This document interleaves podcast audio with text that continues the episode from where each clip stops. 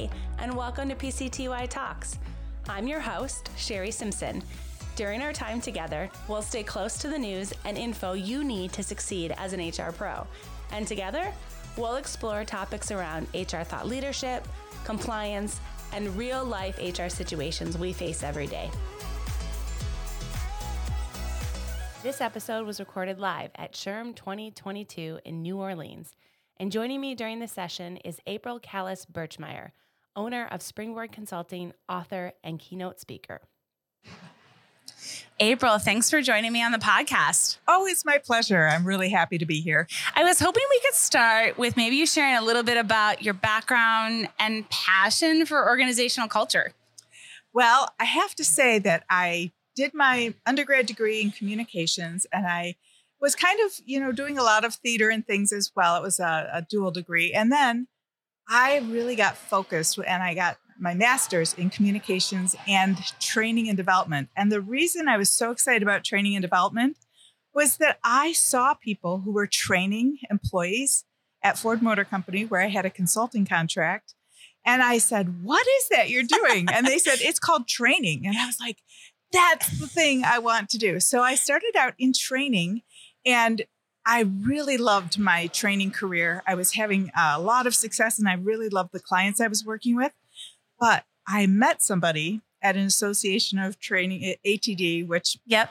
And I went to this meeting, and she said to me, "What do you do?" And I said, "Well, I'm a trainer." And I told her also about my party business that I had at the time. And she said, "I love the way you think.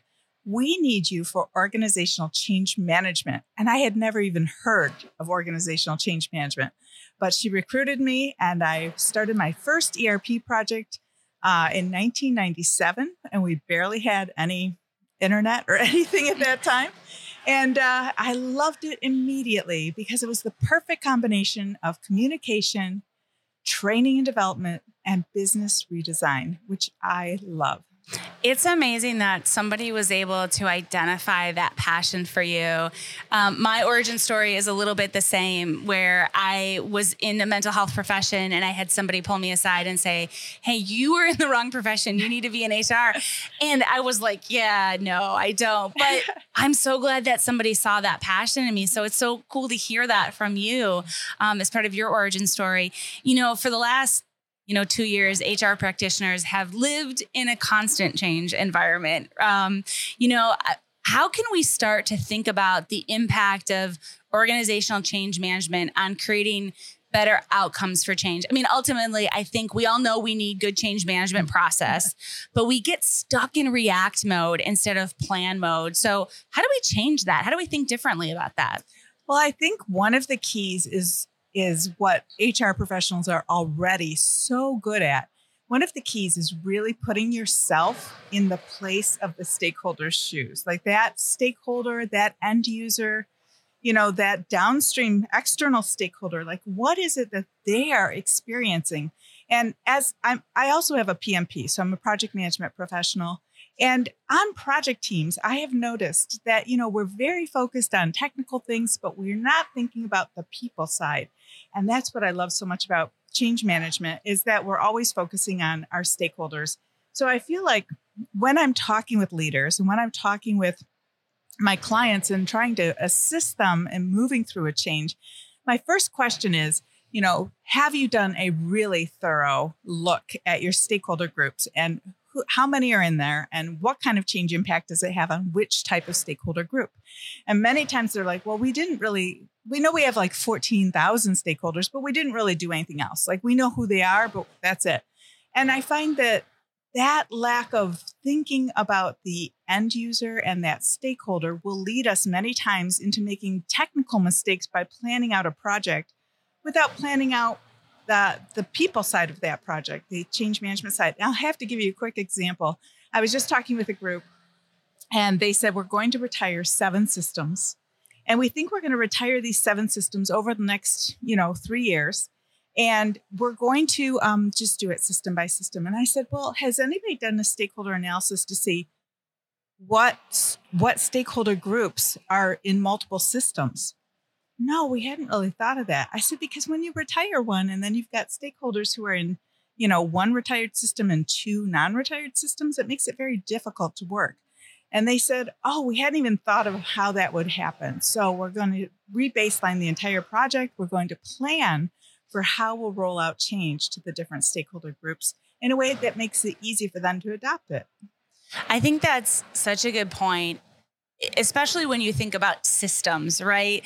You know, technology is ever changing. So, you know, companies are always evaluating, is this the best bang for our buck? Is it the right tool for us to use? So when I think about change management and some of the things you've shared already, I think something that gets lost is the benefits on the narrative when we're communicating the change out. There, there is large benefits if we get that right. So how do we think about getting that piece of it right, even if we have to make these big sweeping system changes or big process changes?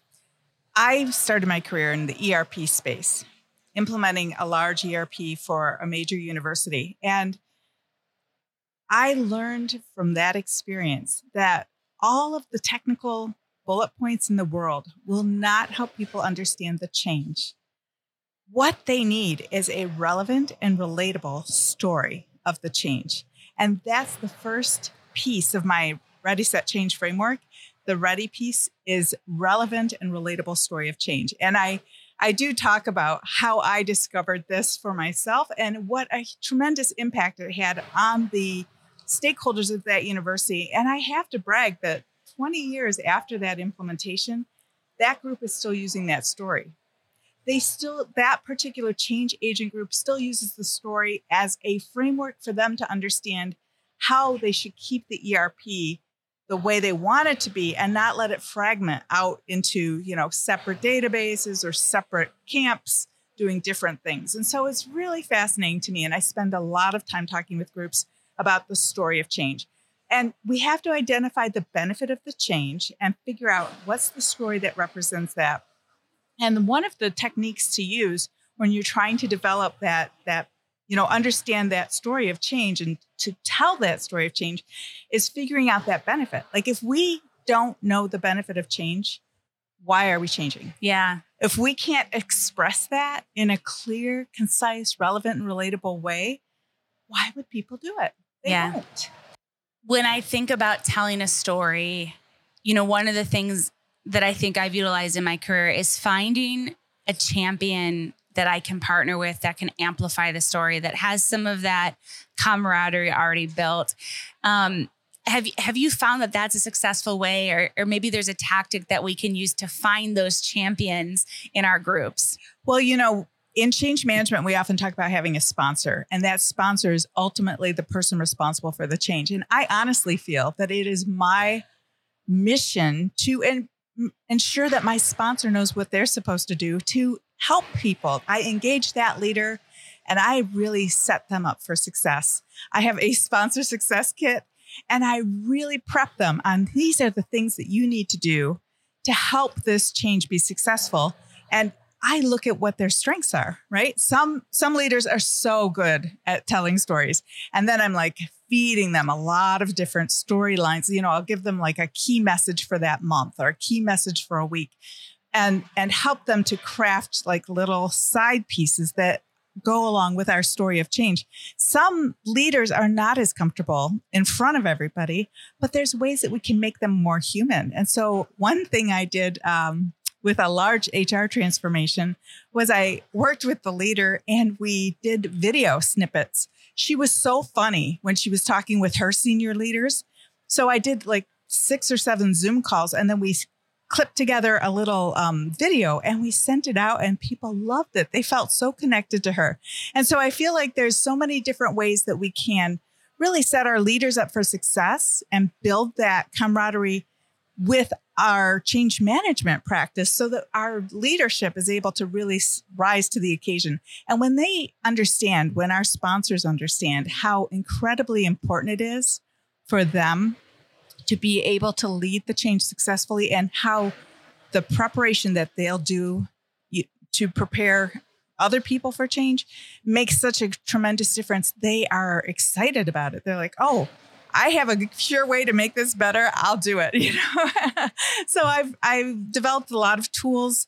I have an engaging leaders brief that I worked on because I only got fifteen minutes a week with one of my leaders. And I had to give her a quick way to see all the things that we were communicating and doing. And she needed to be able to be a part of it. And so I think there's a lot we can do when we prepare the leaders and we make sure that they know the story of the change and how they impact others. I'm I'm curious, and what do you include in that sponsor success kit? I have so many pieces. One is like, I really feel our sponsors need orientation. Like when we're kicking off a big change, like they need orientation. Yeah. They need to understand. They need to be in the meetings, in the conversations about what is the benefit of the change, right? They need to understand the benefit of the change at at a cellular level. They yeah. really need to be able to speak to it all the time. And I think also they need to have a sense of, here are all the, the pieces that we can give you to make you more successful. So a lot of times I will do like video interviews. I've done like um, virtual summits with my leaders. And sometimes, you know, those are really helpful because you can just email out like a fifteen minute conversation with the leader every week. And with your sponsor, that's just ideal. Um, many times I'll do a, um, a kind of a strengths assessment so that I can see what they're good at. Like sometimes I have leaders who are great writers. And then what I do is I'll give them bullet points and let them write the rest, or I'll give them kind of a terrible first draft. And then I'll let them write the rest of the article because they enjoy writing and they're good at it. And they have, yeah. they, they want to be connected in that way. Some folks, as I said, are really great at telling stories. And many leaders have a lot of charisma, and you have to find out what they're excited about. I had a leader who was really into golf, and he was so into golf and everything about golf that we decided to like create the entire sort of story of change around golf because he could speak to it so naturally. Like it was just so easy for him. He's like, well, I have to tell you where we are right now. We're in the sand trap. So that kind of thing. And then I also have some tools like the Engaging Leaders Brief. I have tools um, that I give them also like a content calendar so they understand when messaging is going out so they never have to panic and say, when are we going to tell somebody about this? Yeah. And then I, I give them a measurement that. tool. Um, the golf story is great. I mean, like hone in on the thing that they're passionate about. Yes. I love that. You know, you, you have a model. You talked about it a little bit already. It's called Ready, Set, Change. It's a five-step framework to increase change adoption and initiate success. Um, and obviously you have a session here at S H R M, so I'm not going to have you give us all the details, but maybe you could share a little bit about that model. Well, I really thought a lot about how is it that I can help our project managers and our change management professionals and our H R professionals all come together, because that's kind of like my sweet spot. Like if you have that Venn diagram of, you know, project managers, H R professionals, and and change management um, professionals, that's that's it for me. And I thought, you know, we're not always speaking the same language. I have been trained in many different change management methodologies. I've been trained in uh, one of them that has a lot of templates. And that's great. And I think that there's always value in learning new things and in, in that. But one of the problems I ran into was that as a change management professional working with project managers, we were not speaking the same language. And I needed a fast, easy way to help them understand, here are the five things. If we do these five things and we put those in the project plan, we'll be successful. And when I was able to articulate it to them, I was able to articulate it saying to them, this is the Ready model. So we're going to have a relevant and relatable story of the change. And that happens right here. And we're carrying that through. And then we have to engage our leaders. And that's where we really go in on those sponsors and get them on board. And then we ensure that all of our cascading sponsors are also telling that same story. And they all understand the story and what's at stake. And so I built this framework so that it would be possible to say to my project management leaders, hey, you know, we're on A, we're on the advanced communication side of our Ready model. And so advanced communication is really addressing the issue that I see happen frequently, which is nobody wants to tell anybody until it's perfect, right? Like this communication is not perfect yet. And I'm like, you have to tell people what you know when you know it. You know, the most recent Gallup um, poll, the uh, the State of the American Workplace Report, Gallup has identified that you have to hear something nine or be communicated nine to sixteen times before you realize oh it really goodness, applies to you. Oh my goodness, I didn't know it had changed. Yeah, that it much. Used to be seven. Right. It's not seven. It's nine to sixteen times. And it is really hard to get people's attention because there's so much noise right now in yeah. the world. So it's um it's a model that I just put together, uh, develop and support, has all of our training and post-go live support in it. And then I really needed to focus on how to address resistance. So the why, the why of the change is how we address resistance. And we have to look at all those resistant responses that we see, and we have to take a look at where they're coming from. And then there's specific techniques we can use to help people become less resistant and help them overcome sort of that human response, which is resistance. Yeah. As you think forward to where we are now, coming, not really coming out of the pandemic, living in the pandemic, I guess would be a better way to phrase it. You know, how do you see change management evolving as we add on the complexity of flexibility in the definition of work location, like where work happens? That's got to have an impact as you think about change management. It does. It really does. I mean, R T O is a big topic right now. And I think that, you know, returning to the office or not returning to the office, or um, I was I was just in somebody's session who was saying, you know, it's so difficult to communicate on Zoom because we don't have any nonverbal communication. And I agree with that. And um, I think that, you know, one of the growth areas really for human resource professionals is change management, because it's so needed. And all of a sudden there's this understanding that organizational change management actually increases adoption. It speeds the adoption of change, and it helps people overcome the resistance that we absolutely know they're going to have. So when, when I'm looking forward and I'm thinking like, what is on the horizon? You know, we have um, a certif- um, There's a certification for change management professionals. There's probably several, but there's one from a change management professional group. And one of the things that I think is interesting is that H R professionals are uniquely positioned, uniquely positioned to really dig in and specialize in this organizational change management field, because they already are thinking about the stakeholders. They're already thinking about all of these issues, and just adding this layer of depth to their practice, I think, can really drive a lot of change. And I think it would really help our organizations to adopt changes much more quickly and with less pain.